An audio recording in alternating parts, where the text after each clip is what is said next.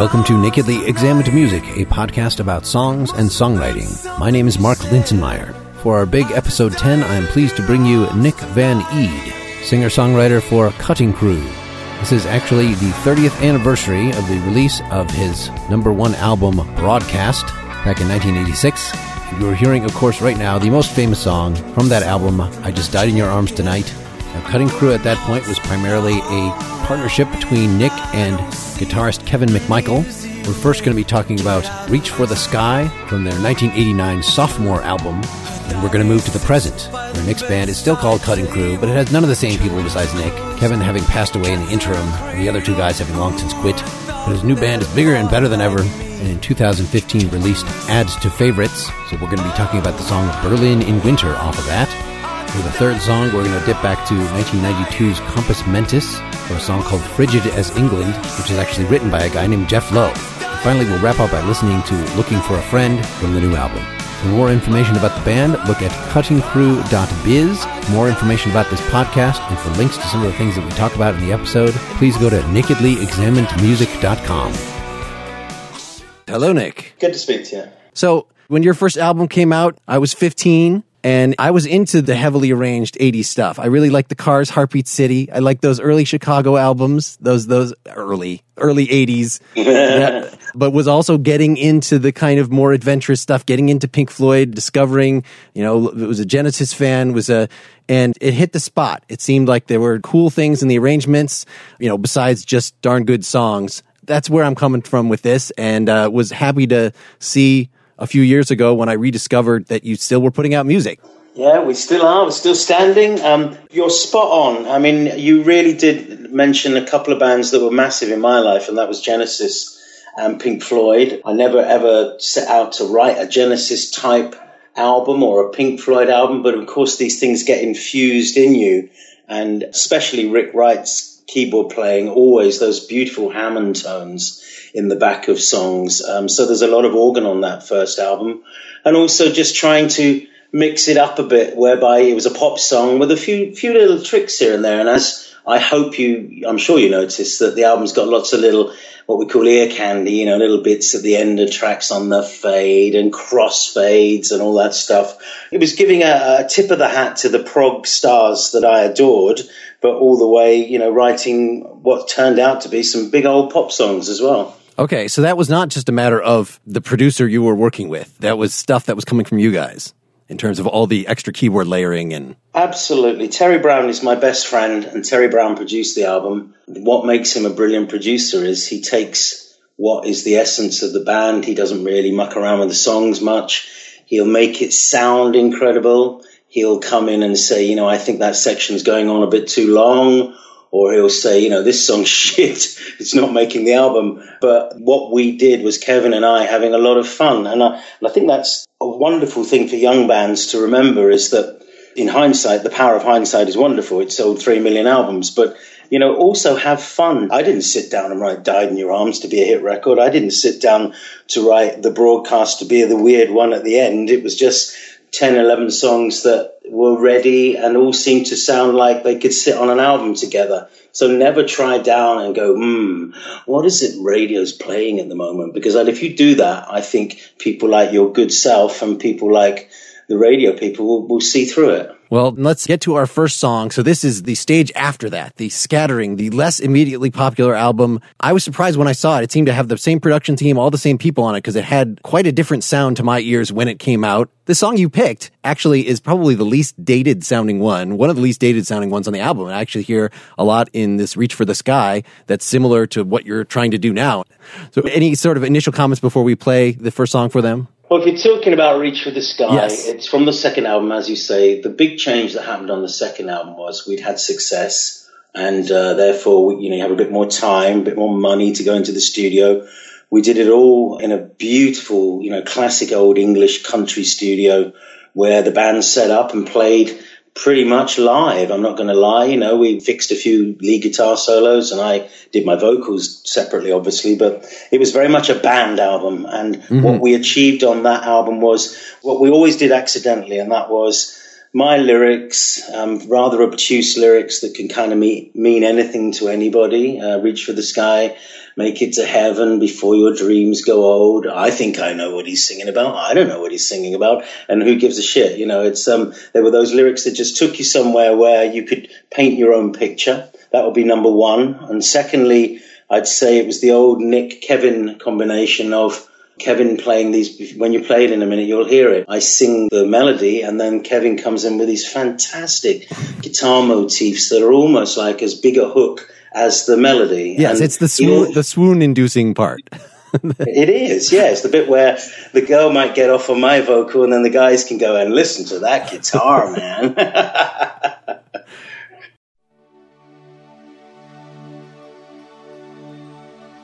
reach for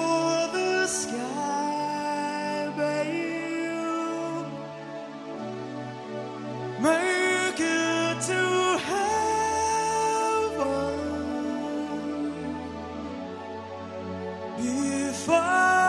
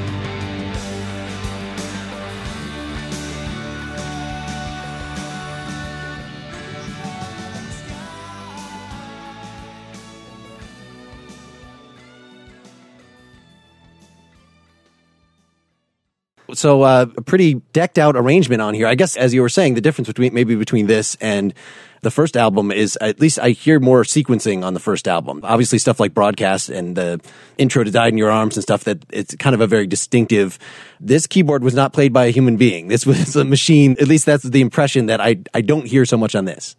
Yeah, it was much more organic. Uh, we had a wonderful keyboard player, arranger that joined the band just for this album, Peter John Vettese, who has now gone on to make millions of pounds um, working with Annie Lennox. You know, he produced and wrote songs for her and other acts that I can't remember at the moment. So we had a top, top notch keyboard player come in. And when he played, you know, it made everything just beautiful.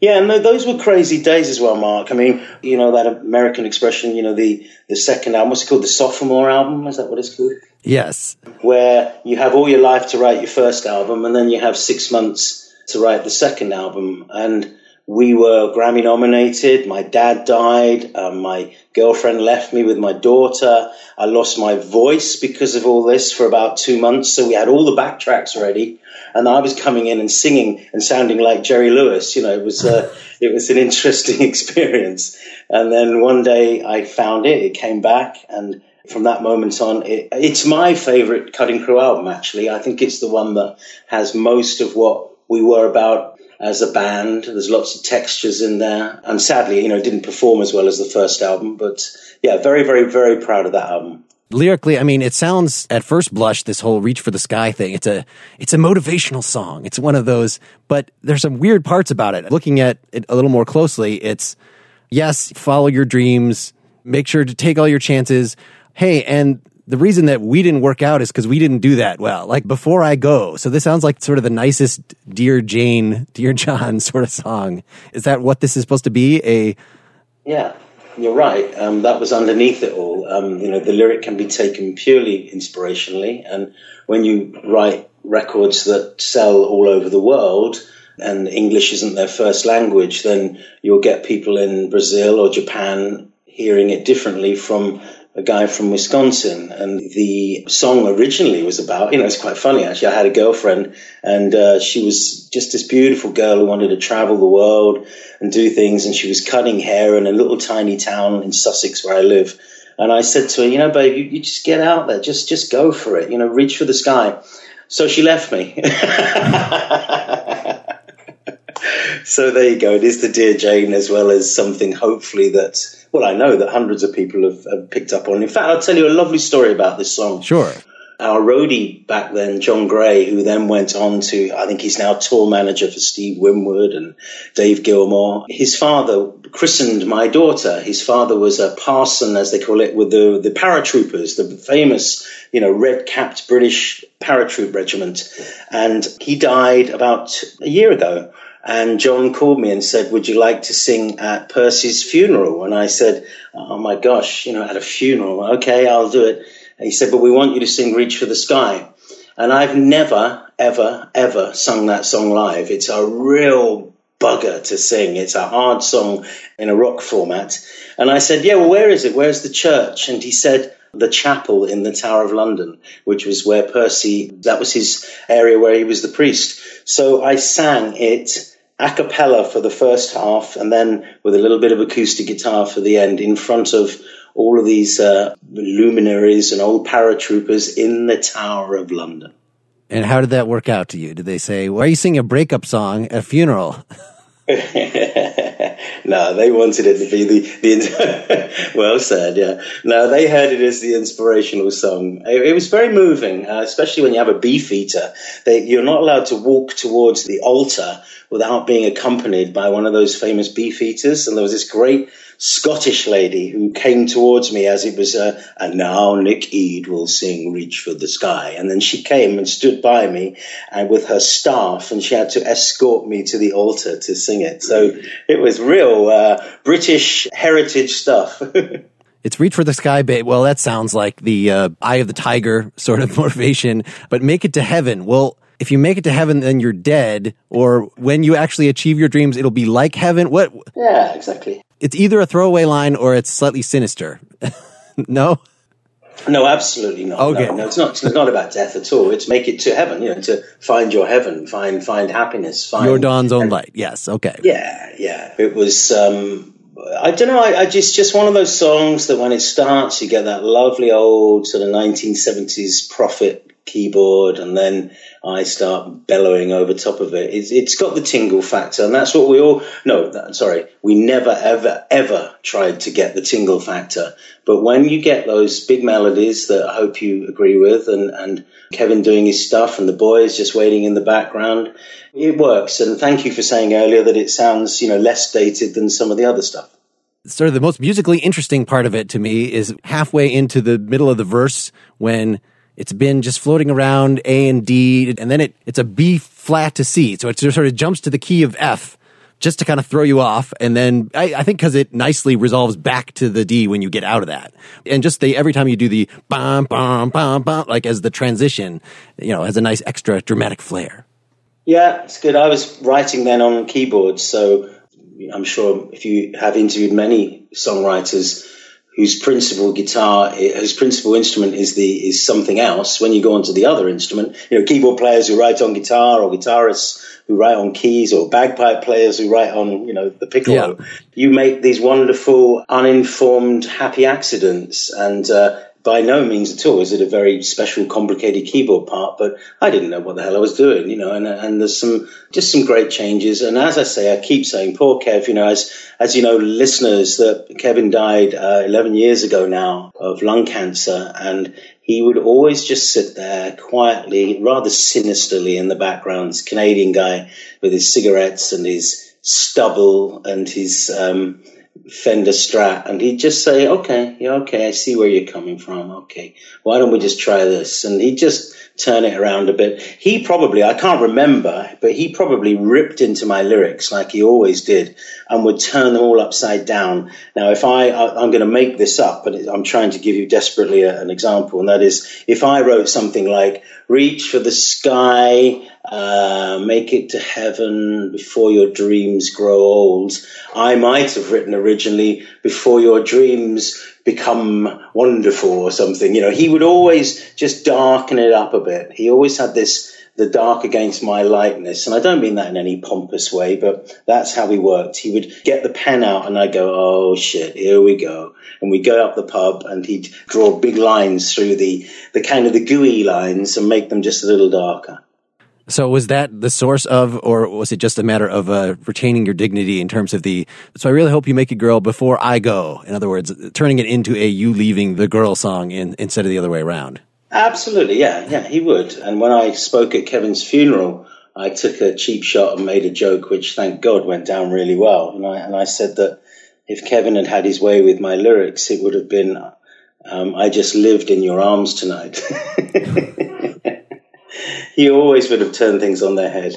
You know, one of the songs that we're covering here had, had the original rhythm section. The Colin Farley fretless bass sound only is audible in a few tunes that you know on the on the two albums that he's on, but it's special to me when it comes out. I don't know. I'm a, I'm a bass player natively, so Ah, right, there you go. Bass players love Cutting Crew. Yeah, he, he was a wonderful player. He was the guy that was very much overlooked in it all, and I, and I, I've given him credit many times, but it never really seems to get through. But I've praised Kevin, and Frosty, the drummer, was just a remarkable young drummer who had never been in a rock band before. He'd been playing on the QE2 with a big band orchestra when we hired him and and had never played rock before, but he had all those fantastic chops. But Colin was the guy that had been gigging for years in the area, had the PA, uh, had the van, had the recording gear, and he was the guy that basically, you know, allowed Cutting Crew to make its demos to get the deal.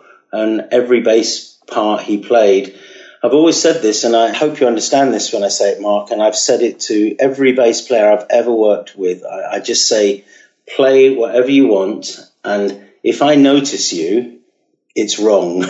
if I don't notice you, it's just beautifully just humming along in the background there. Take those big moments where you play a big line or some pushes, but I don't want to know that you're playing on this track. And I, and I really don't mean that one bit rudely at all. And Colin would always just slot in there and, uh, yeah, he played beautifully.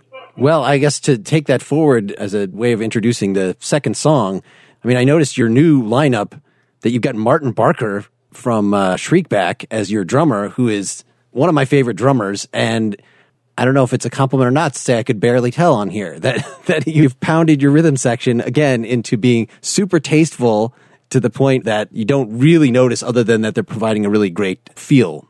Yeah, that's right. Well, and also he wouldn't. He was very insistent on not playing too much special, you know, fills or or whatever. He just laid down the groove. We're talking about the new album now as sure. favorites, yeah, it was the most brave live recording I've ever done. And it's really easy for me now to lie to you and tell you, you know, how we did it. But this isn't a lie. Um, and that is we set the gear up in an old studio, uh, middle of the countryside again, and had a great engineer.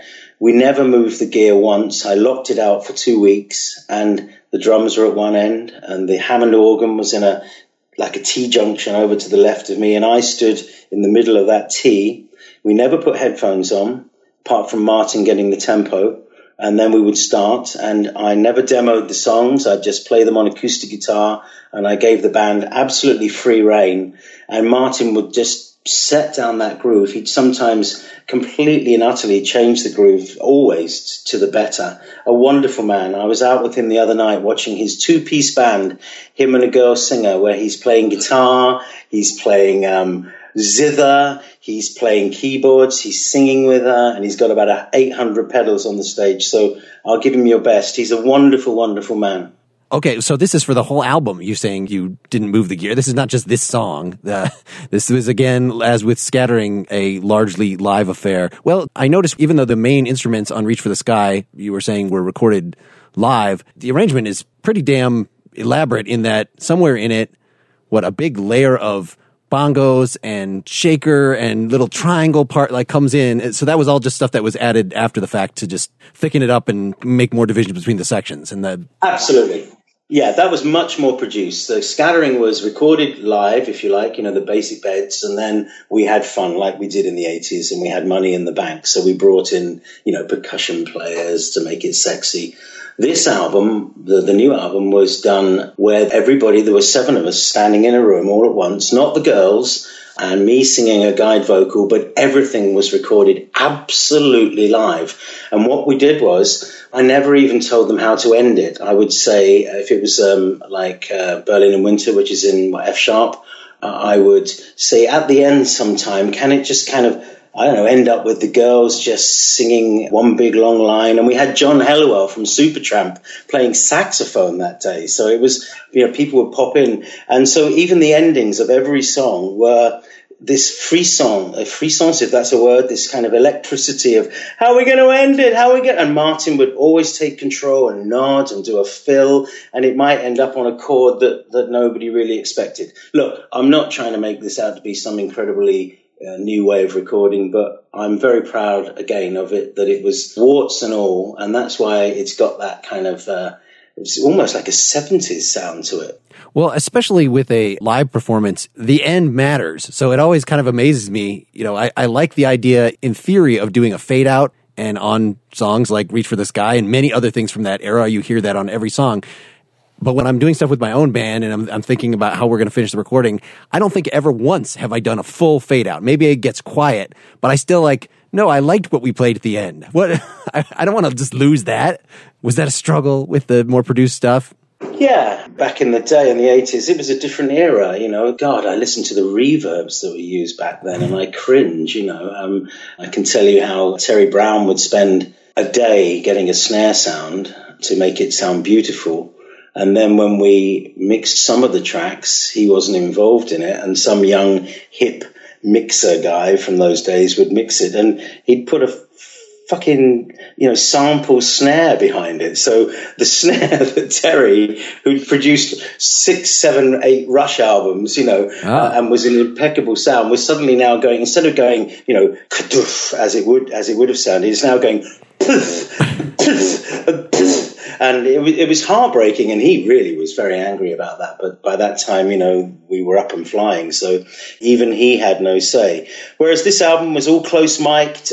Uh, thank you. I, well, I haven't done an interview for a long time with so much detailed questioning on, on the recording, but it really was that thing where you have now you're in a band, so you know this, where you've got seven people looking at each other, all egging each other on to get to the end of five minutes of playing where you don't screw up. Because if the bass player does play a bad note, they weren't that far from the other mic, so you'd have to do it again. So after two takes, round about take three, four, and five, on every song we did, we nailed it. And that feeling of boys playing and going, yeah, we did it. You know, we got to the end and it was different every time. It was exciting. Sometimes, you know, the drums would do a fill and the, it's not quite what we thought. Uh, that was a very, very special, you know, as I said, almost 70s style recording. All right. Well, we better play the second song for them and then we'll talk more.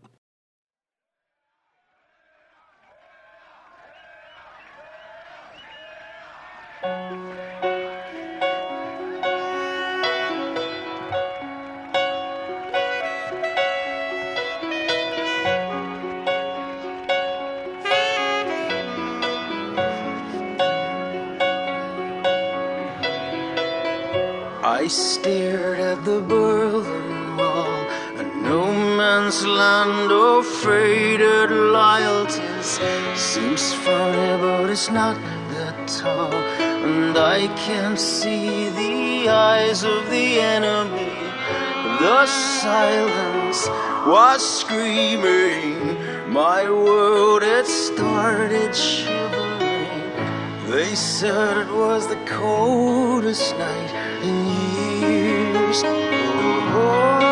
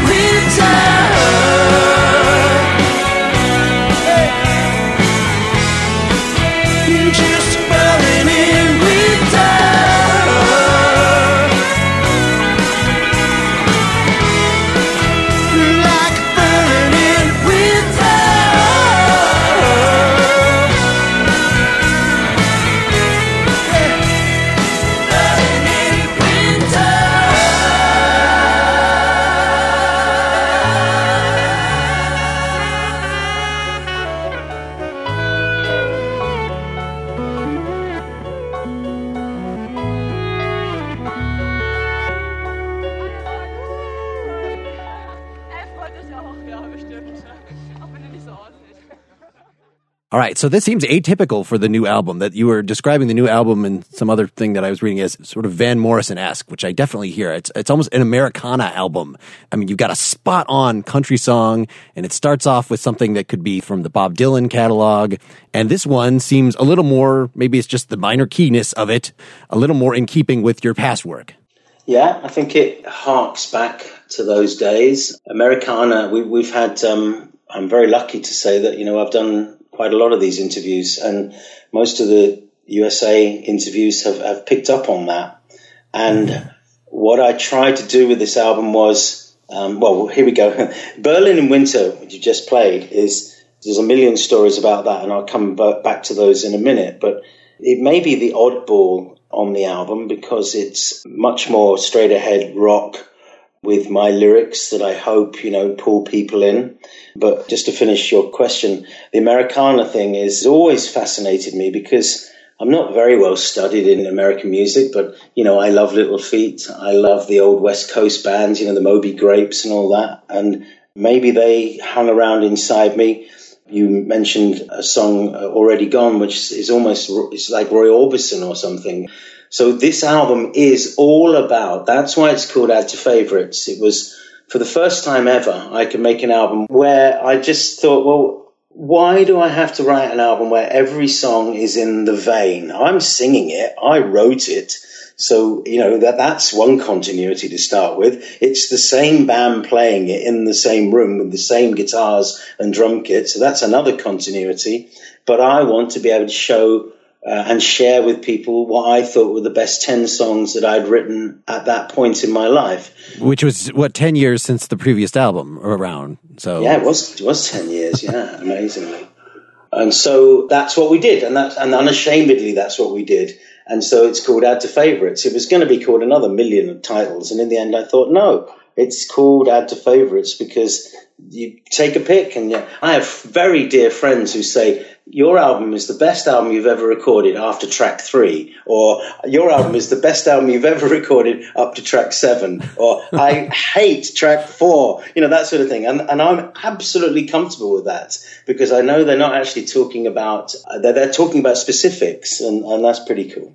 I'll confess that my favorite is the previous album, the first three tracks of that, but I like this one too. there you go. See what grinning souls are you talking about? Yes, yes. Wow. Yeah, we should let's let's return to that after we finish with the current album a little more. So I was trying to figure out what the mood of this song is. It's kind of brooding, but it's regal. It's a rock song, obviously.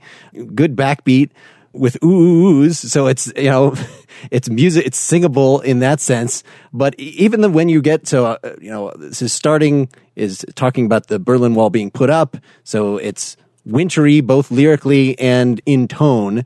But by the end, it's supposed to be jubilant, and you actually have a little bit of what laughing, talking voices in German at the very end, but it doesn't actually get jubilant in terms of the way you're singing it. It's still this character that was around for the putting up of the wall and then is there for its coming down. It's as if the past, the winter, the winter of Berlin that lasts so many years while this wall was up is still weighing on the character here. That's pretty good, yeah. I think you're right. well, first of all, let's say I was in Cutting Crew when we had a top 10 record in, in England in 1986 before it broke in America. We're on tour in Scotland, in Aberdeen, and I'm sitting in a hotel room at the end of the gig. I turn the television on and the wall has been smashed to pieces. It's that day falling. We were in Berlin five days later. Unbelievably, can you imagine that? You know, in a busy band schedule, we're in the city in the whole of the universe that is going through the most epic changes, and we were playing that. Now, we were a big, Germany after the States is our biggest market, so we were big pop stars there. And we had sold out our gig. I was in Berlin, obviously. And uh, I've told this story on stage to German fans, and they back it up. There were about 30 people in the gig, and there should have been 500 nobody was going to gigs. This was the least important thing on the mind of Berliners to come to a cutting crew show. So we played six songs. We invited the audience up on stage at one point and filmed it where we all, everybody hugged each other and we sang along to whatever died in your arms. And then we all went down to the wall and uh, just joined in this never ending set of celebrations. So that resonates in me till the day I will die because this is a major statement in, in history, for Europe anyway. Now, two years ago, on the celebrations of the 25th anniversary of the fall of the wall, I was invited to go out and sing at a gala there. And there was, you know, Leonardo DiCaprio and Gorbachev and all that. And I sang this song, and uh, they had it on screens with um, Hungarian and German translation. And that was very, very remarkable thing to do. You know, uh, it was very special for me. So this song is very, very special to me. And recording it was just, I don't know, just trying to be in touch with what I've always tried to do. And again, I don't mean this in any hokey way, but just be honest. And I wanted to tell the story about, I made up this story about the guy who was forced to build the wall, watched the atrocities, and then watched it fall. And unfortunately, you know, I'm a European and I see that even though all that happened, Germany's a wonderful, wonderful new country now with great people and they're very, very, very beautifully sorted on their past. You know, there's no hiding of anything that they got up to in the past. So they're a great country. But we have Putin and his uh, boys in Ukraine. We have Putin bombing the wrong people in Syria. So you know, the, the communist thing is still there, and this ain't any really big political thing. It's much more of a humanist thing that even though walls fall and cities live, you know, you don't change this stupid bloody world we live in. When you get into the political in some of your other songs, it does seem to be it's from that perspective. It's if it's about a war, it's about the effect of war on individuals. It's not about here, listen to my song and this will change the world or something. It's a human picture. Yeah, well, yeah, I'm not, I'm not Bruce, and I'm not, um, you know, many of the other bands. They do it beautifully and brilliantly. In fact, I'm 57 now, and my politics are getting actually sharpened up for the first time in my life. I don't know, maybe just riding that rock and roll horse has made me kind of just, you know, go to so many countries and see what they're up to. But now, as an older guy, I tend to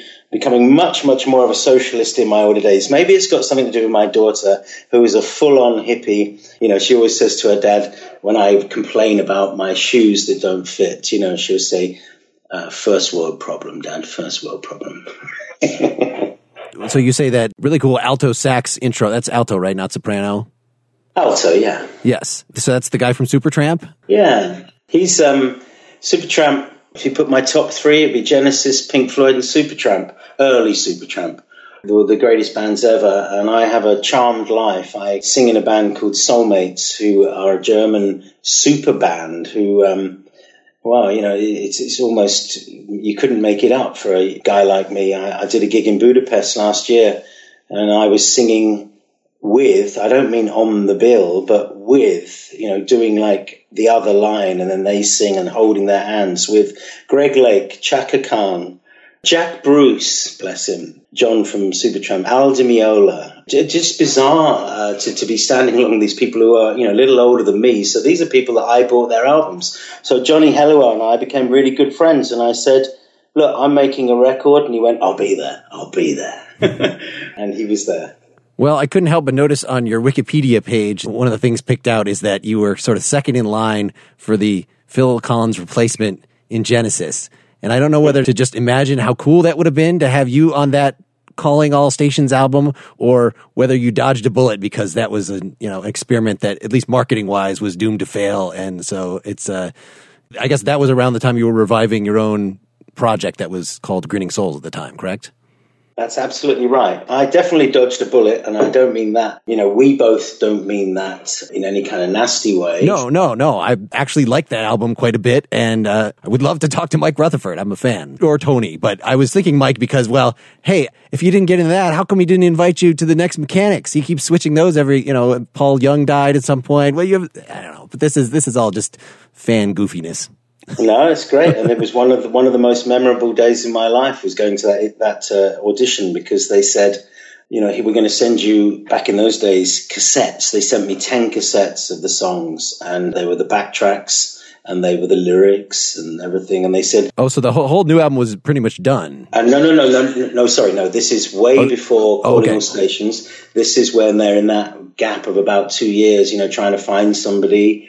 And I went down to their Uber studios in the countryside again with this gang of. Uh, there was this amazing array of black cars, vans, and trucks, all with consecutive number plates outside the front. And I went, okay, this is big time. And I turned up and I learned my songs, and they said, right, okay, so go through to the studio and good luck. And I said, thank you very much. I'm, I'm really ready for this. And uh, I noticed there was no band there. And they'd said to me, if any of the keys were a bit tricky, don't worry, we'll just drop it down a bit. So I went, ah, Okay. So I sang, um, I don't know, Mama did it great. I sang uh, No Son of Mine. It was great. I could see them, you know, going, yeah, he's pretty cool. And then the next one was Tonight, Tonight, Tonight. And I remember saying to them, I can't sing it in this key. So what are we going to do about this? And the engineer put the talk back on and he said, I could put my finger on the reel to reel if you like. And I said, okay. So I sang it. And again, I was Jerry Lewis. It was like, tonight, tonight. It was just horrible. That had nothing to do with me not getting the gig, but um, it was uh, great. So here's the punchline to the story. I've never ever told this story on air. You're getting exclusives, Mark. Ah. I sat for about two months waiting for a reply from Mike, and Mike Rutherford was my connection and he won't mind me telling this story because it, it, it's, it's really funny. And it, you know, it wasn't the the be all and end all of my life. You know, it was something I did and just thought, well, if I get it, I get it. He phoned me up on a Saturday morning at about eleven o'clock. Phone rang. Hello. I said, hi. He said, hi, Mike Rutherford here. I went, oh, hello, Mike. He said, um, just wanted to let you know that we've um, we've had a chat and we've, we've been thinking hard and long about it.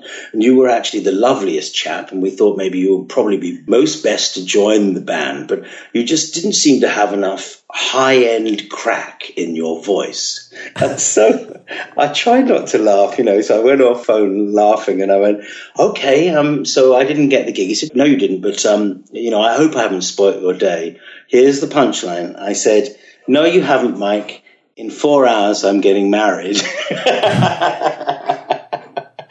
so I rewrote my wedding speech to uh, incorporate something about Phil Collins sending a fake telegram saying, I hope you feel it coming in the air tonight. ah. The third song we're going to do is Frigid as England, which is from this Compus Mentus album, which I guess you actually did release at the time in 19- 92, right? We released it, but it was one of those dead releases. If you want okay. me to tell you about that, so we can talk about it not. I guess just as a way of kind of getting at the years between the scattering, this very highly produced album, which I'll tell you, I did buy out of a cutout bin. So I know that it didn't sell as well as it was supposed to at the time, but still, you know, perfectly respectable, well, well reviewed album. I know also it's just grunge was coming on by 1991, something that was even more synthy. I mean, I guess you'd lost your rhythm section by this album, as your Wikipedia page says, they were not replaced. So we're hearing more, well, folks can hear the beginning of this song that, I mean, it is more layered synths, more overtly dated seemingly. So I could see why this, this uh, album, you know, even though this is a great song, might not have taken off. Talk about this and then we can talk about what happened after that. Absolutely, yeah. Well, I chose this song from your brief about oddball songs. And so let's just get two sentences on the Compus Mentus album. The broadcast album was a Nick album. The Scattering album was a band album. Compus Mentus album was Kevin. By this stage, oh. I'd had so little faith in the music business. I thought we were going to get all this uh, power because we'd sold a few albums or just enough power to direct our career. And so I just said to Kevin, hey, take charge here. And I don't mean that in any sense of entitlement. I mean, I'm an old geezer now. I, and back then I was an old geezer. Nobody's entitled to any kind of continued success. So I get that. I do get that. So Kevin took charge and uh, a lot of the arrangement, he played bass and guitar on this. I played keyboards and we had some drummer come in. And, uh, but Frigid as England, the reason I've chosen it is that it's the only song Cutting Crew ever recorded that was written by somebody else. A guy called Jeff Lowe had sent a cassette, there you go, lovely old word, to our producer Chris Neal of this wacky song called Frigid as England. It had like 8,000 tracks on it, uh, you know, tracks on one song. It was full of stuff, but, but then occasionally it would emerge and this great chorus would go, as wrong as the map that led us to this, as blind as the bat that watched our first kiss. And so I said to Kevin, well, look, what do you want to do? I don't know what to do with this, you know. And he said, leave it to me. He arranged every single note on that. He played just about everything on it. And the crucial bit of pertinent to your question is that I have never ever sung a song before that I purposely chose not to hear until I walked into the studio. Ah. So, so I, I'm in my own band. It's my band, and Kevin's going, "Here you go, buddy." And they played it, and it was like, "Wow!" You know, and you'll, you'll hear in a minute, folks. It's a big old production, and I had the lyrics, and it was like, "Woo!" It was scary. Chris Neal, who introduced us to the song, so loved the song, and he was beside me all the time. He was going, "Come on, Nick, you can do this." And I think it's it's one of my best ever vocal performances because I had no time to go back and scratch my belly and go, hmm, maybe I could change that line a little bit. Um, I didn't even know what the fucking words were about. Some really weird stuff of plasticine and weirdo words. So yeah, here you go, folks. This is the only time Cutting Crew ever recorded a beautiful, beautiful song by Jeff Lowe called "Frigid as England."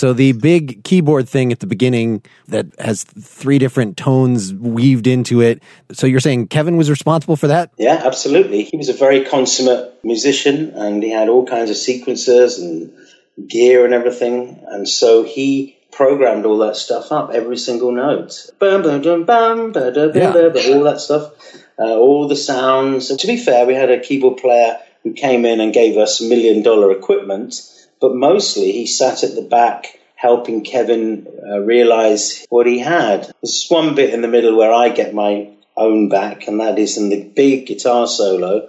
Um, which I'm going to sing for you now. Bow, bow, bow, bow, bow, bow, bow, bow, bow. And that is the melody of Jerusalem, which Yes. is a big, the big English hymn now. They're actually thinking of replacing God Save the Queen with Jerusalem. So it was a little nod to frigid as England.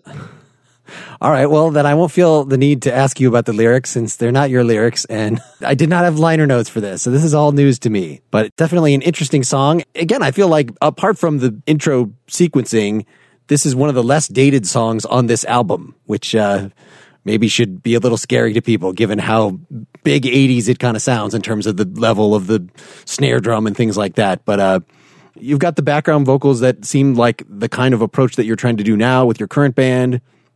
Yeah, you keep talking about the less dated, and, I, and I'm quite comfortable with that. You know, I don't wince when you say dated. One of the things that I'm absolutely confident about saying is that the reason that Cutting Crew still, you know, we play, we're very lucky, we play all over the world still. Um, we just headlined in Mexico at Christmas, which was an experience in many ways. And, you know, we're going to Chile and Peru and all that. So we're still doing it. I know that there are another thousand other bands that can test what I'm about to say. But I think on the radio, the reason why radio still plays us a lot, and not just, you know, the big two, is that in the early days, it was a Canadian boy and an English boy. And we got together, and Kevin was a guitarist, and Kevin was a very highly intelligent man, and I was this, you know, bright little fluffy thing with lots of great tunes. And he, I, I was just listening to your early 80s stuff this morning. I never heard that stuff before. What was the name of the band? the drivers, The Drivers, yes. It's on YouTube. Your whole album is up there. So. that was almost new wave, sort of crazy, skinny boys, you know, banging it out. I think that the reason that we survive on the radio, uh, not just the big song, is that it's a guitar band, and therefore that recurrent phrase that you've said is about being dated. Is that I think a lot of the synth bands, especially from Europe, get played a lot, and bless them. Uh, but we have this organically, you know, made sound with a guitarist at the fore, and so I think that it just doesn't sound as 80s. It is from the 80s totally, but it's not as 80s as others. So that's not that's not a huge statement, but I'm absolutely convinced that's why it gets played in Norway and it gets played in Rwanda and it gets played in New Zealand and maybe a tiny weeny bit more than of course not more than Human League and of course not more than the fantastic Tears for Fears, but we have this thing that just sounds like a I won't say timeless, but um, you can't quite put where it is. In terms of what happened between, was it the finding Gareth, a guitarist that could match? I don't know if he matches Kevin's style, but you definitely can hear stylistic similarities. The role that he's playing in the arrangements is certainly similar. I know though that you, it wasn't that you were just looking for someone to redo Cutting Crew, that it wasn't even called Cutting Crew, that you recorded the whole album intending to it to be a different band and just ended up renaming it Cutting Crew after the album was released. I guess just to increase sales, right? Because people would actually remember who that was. Well, no, absolutely No? not. Your story is right, but no, what happened was Kevin died, and I went up and I I lived with him in Nova Scotia for six months and held his hand. And it was a beautiful, beautiful period watching uh, my best friend and and my kind of like father figure because my dad died, you know, about the same time as I met him, and so he was extremely special for me. And to watch him fade away and die was extremely sad. But in those last months, you know, I tried to get him to record something. He was the last thing on his mind. He wanted to tidy up his life and, you know, go and sit on the beach and all that sort of stuff. So, no, it was totally about the fact that when I moved to Nova Scotia to record the Grinning Souls album, This was me. I'd met a lot of people in Nova Scotia that I loved. I'd found a young band called Mia, who you should look them up. My God, the best band that never happened. And they became my backing band. And Mia, M I A or M I R? M I R, M I R. Okay. Yeah. Young, spunky Canadian boys. And old Nick stood in the middle again, in the middle of the room. And so that album's really scruffy, really angry, really. Uh, I remember the engineer saying, Do you want it to sound like Coldplay or, um, I don't know, Iggy Pop or something? And I went, Well, not Coldplay, please. I love Coldplay, but I didn't want it to sound like that. So it's a very raw album. So we, re- we recorded it.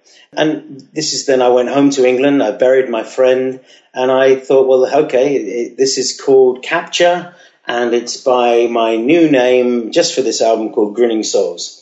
And then Kevin's daughter, Cadence, who I'd been with every day during the whole recording, got in touch and said, "Why have you called it Grinning Souls?" And I said, "Well, you know, Kev's not in it. Uh, it's you know, it's, it's a homage to your city and that." And she said, "Fuck off."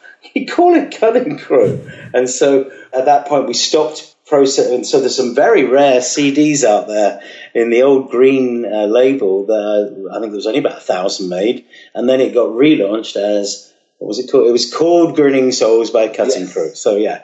So no, no marketing involved. Okay, that's nice to hear. So what then was the delay? Was it just because you lost your record label after the 92 album? I heard a demo on YouTube from 1994 from you, but you know, there's a big gap between there and 2005. What were you up to musically during those years? Well, I had the beautiful privilege of moving to live in the Caribbean for four years. I started writing for my publishers, Sony, I wrote with uh, Steve from Marillion. I did the thing for Cher. I, I, started, I looked after Mia as a manager for a while. I just had, you know, I've been doing it since I was 17 years old and I was probably, what, 47 then, 45, and I just wanted to not record music for a while. And of course, I'm living in Barbados, so I'm having a really, really nice time as well. So no excuses, folks. You know, I'm a, I was a very lucky man, and they were beautiful times. And also, my my daughter, you know, she was a teenager then. I wanted to spend some time with her, proper time with her. And I know that's so easy to make fun of. You know, hey, I need to be with my family, but I had been doing it. well, as opposed to touring constantly, that no, that entirely makes sense. Thank you. In that time, you know, we we tried to do other things. You just, you know, you can't keep doing it. I was playing in a band and I wrote with Cher and, and uh, I was trying to think that the, maybe there was something else that was out there for me. But, you know, I got the phone call that Kevin is dying of cancer and suddenly I wrote this song called Hard on You. I remember going up into my studio in Barbados and sitting down and thinking, what would Kevin do? What would Kevin do? And that a big arpeggio intro of it is uh, totally. I just tried to guess what my mate would do, and he was uh, unable to do it for me. Well, are you sure that for the final song that we leave folks with that you don't want to use that song since you've just given an awesome intro to it? Or do you want to for sure do Waiting for a Friend because that's the new album and it's got all the horns on it and it's got the whole lineup? Well, look, Mark, you know, you and I are talking, and it's been an absolute pleasure. You're very, I won't condescend to you and say researched, but you're into it. You know, you love all this. And we're one of many bands you'll review, but we're an oddball band, Cutting Crew. We're one of these bands that's, you know, made a lot of money, spent a lot of money, hung around for years. And I'm still out there doing it, and I'm still proud of what I do. I still sing, I sing better now than I've ever done. I'm absolutely sure of that. And when we recorded Add to Favorites, I could do anything I want, wanted to, and I'd lost my brother. He dropped down dead um, at 51 years old, and I'd just moved into this uh, new house that I'd bought because it was going to be the time that I became an old guy with my brother. He was like one of these hunter, shooter, fisher types. And I would, you know, write my songs and I'd go fishing with him and all that. And he died. He had the audacity to die. Bless him. And I never ever set out to write anything about him because he was one of those guys. You know, he would have told me to just fuck off. You know, don't write me a song. So about a year after that, these songs just kept coming through, and looking for a friend is there we go. We got Little Feat, we got a little bit of Van Morrison, we've got a little bit of Prince in the middle. Some review said, It's just me taking risks, I suppose, because I can now. And it's a song about walking through heaven and checking out your old mates. And the second verse goes, so I've been looking for a guitar player. I guess he's got a beer in his hand. It came here about 10 years ago. And then I talk about my brother. Uh, what is it? So I'm still looking for my brother. I guess I find him out in the fields, like two names carved in a tree, in the wood, in the forest of love.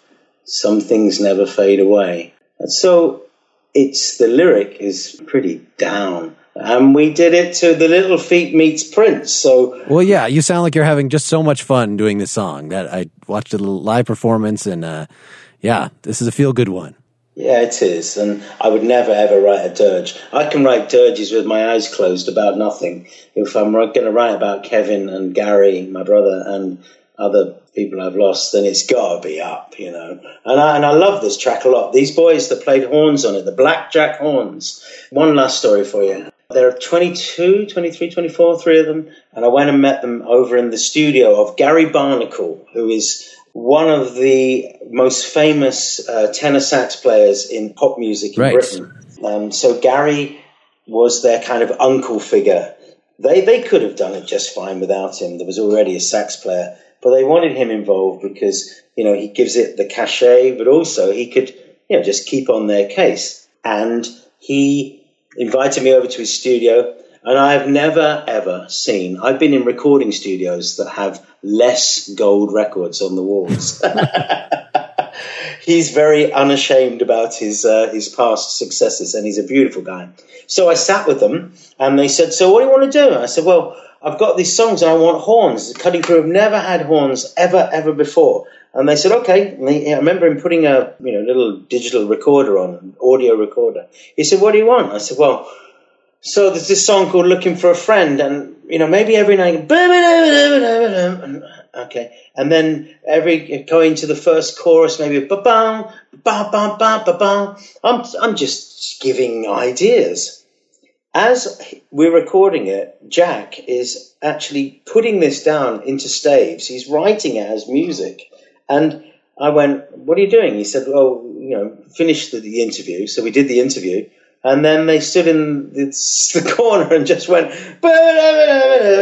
in three parts. All the parts were done in 20 minutes. It was astonishing. I, you know, I'm an old boy and I've never seen anything like that before. So when they turned up in the studio, they had all the parts written. We had to shift a few things here and there. And as brass players will always tell you, they always play too much. So we cut out a lot of their stuff, but it was an astonishing performance by these boys. They were one take wonders. Gary Barnacle's in there playing with them, and um, it's a new sound for us, and that's why I Add to Favorites for me. Well, it's selling good at the moment. Once we started releasing in the States, it's now selling really well. I stand by it, and I want to always for people to think that the Add to Favorites album was the one where we threw caution to the wind and you like it or you hate it. I, I was trying to remember. I've obviously seen Gary's name in a lot of credits of things, but I'm looking that he's credited as the sax player on your first album. That he was the guy. That's right. Back then, he'll hate. No, he won't hate me for saying to this. He was a pop star. He was a bigger pop star. We'd had no hit, so he, you know, he was a pop star. He was playing with Tina Turner and uh, whoever. Paul McCartney, and, and we were these bunch of oiks that just got a record deal. So he had quite a, a gravitas when he came to the studio and gave me all kinds of shit about what I wanted him to play. And he was beautiful. So, and I'd never spoke to him since 1986. And then suddenly he's become one of my best, bestest friends. He, he's one of these guys that, you know, you just get over that hump. He's a very wealthy man. He's still playing everywhere he wants to but he sees it so clearly now. He just sees that it's about the music and it's about playing well, playing the right notes. And so when he turned up that day, Ah, was, we've got it all on film for some you know, some movie one day. It was a really good moment where two old boys from the 80s got back together and went, Well, we're still standing, we've still got money in the bank, and we've made some mistakes, we've lost lovers, we've lost friends, but hey, play the fucking song. all right. It's been a pleasure. Thanks so much for your time. Thank you, Mark. And one day we'll be in Wisconsin.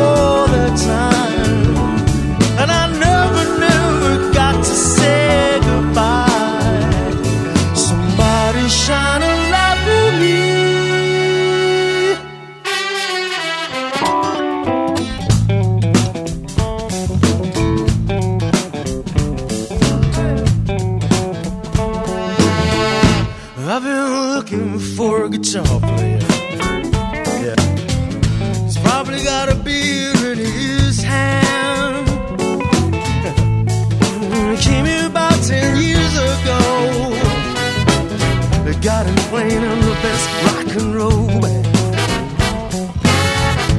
I'm still looking for my brother.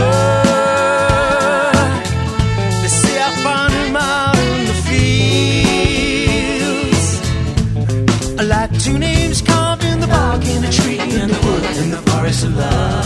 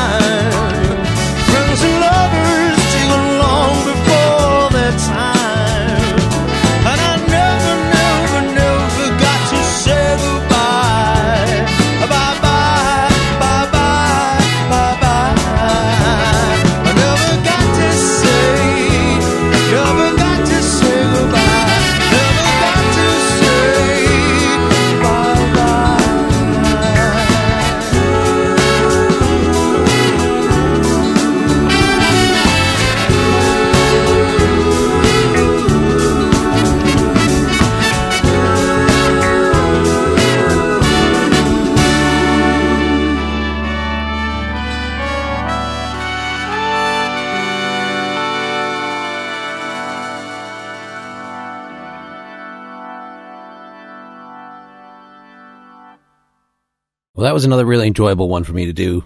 Nick is a super nice guy and really a consummate professional. Part of your job doing all these press things is to be really personable.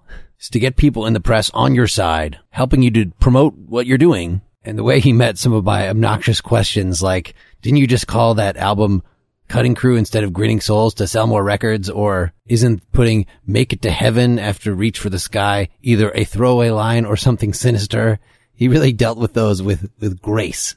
As I said, this is one of the bands from my childhood, but I think a lot of people of my generation might think, oh, that was just a, a one hit wonder band or it was just a lot of studio synth nonsense. But they actually were and are a really musically accomplished live band, a depth to their influences. I really do want to encourage folks to go out and find that song, Hard on You, that Grinning Souls album. In fact, since I had some extra footage from this conversation after the formal end, I have once again created a bonus file that has that song, the rest of the conversation, a little more music that is only available behind our paywall. You sign up for the recurring $5 donation. You could cancel it right away. You could only just give the one $5. That's fine. But that allows you access to the whole nakedly examined music slash partially examined life.com citizen site where you can hear this bonus audio and much more. So I want to thank Billy James at Glass Onyon PR. That's O-N-Y-O-N for setting up this interview for me. He also set up the one with Kevin Godley. And it's interesting working through a PR person because unlike many of the episodes, I didn't get to have a lot of email back and forth with Nick before we did this. So he did get my request, you know, pick three songs that show different aspects of your writing, different eras. By this point, I was describing the third one not as a failure song, but just as a, as an oddball in your catalog. What I did not convey was that this was about songwriting and that we're going to be talking about songwriting techniques. And so he did pick that one, Frigid as England, which was actually written by Jeff Lowe, as he said. An interesting songwriter in his own right. I have looked him up. So that wasn't quite on point for our purposes, but you know, it's fine. Even though Nick was pleasantly surprised that I was asking so many questions about the songs when that's really the whole point of the podcast, of course. He did a great job. He had the lyrics just ready to hand, remembered a lot about the arrangements, Anyway, this is the kind of interview. It sort of restores my faith in this project. I like that he was so pleased with it. I feel as a podcaster always in a kind of weird position. I don't have actual press credentials. But hopefully that's a refreshing change for somebody like Nick, who is used to doing a million of these interviews, often with people who maybe really don't care much about this music or are a little too concerned with, you know, the one thing or two songs he was famous for. I think these things work best if I can get the interviewee to take me not as a faceless arm of some press organization, but as another musician, an enthusiast, which is why I feel the need at the end of every episode to again pump my own material so y'all know where I'm coming from if you want to go to marklint.com, there are many, many, many songs there, all for free, just for you. Or if you want to use iTunes or Spotify, just look me up under Mark Lint or my band for much of the last decade, New People. Now, if you want to keep hearing interesting interviews with interesting musical minds, and I could really use your help promoting this podcast, getting it out there. So please send the link to a friend or five, post it to your social media, whatever. And I'd very much appreciate if you could go in the iTunes store and leave a nice five star rating or a review. And as always, I welcome your suggestions on guests. You could offer yourself as a guest, or if you have personal contacts with a musician that you'd like to hear me talk to, please reach out to me. I provided links to some things that we talked about on the blog post corresponding to this episode at nakedlyexaminedmusic.com. You can make comments on that blog post to tell me how you like the show. And I'd also very much welcome any thoughts you may have sent to me at mark at nakedlyexaminedmusic.com. Thanks as always. Enjoy your musical day. This is Mark Linsenmayer signing off.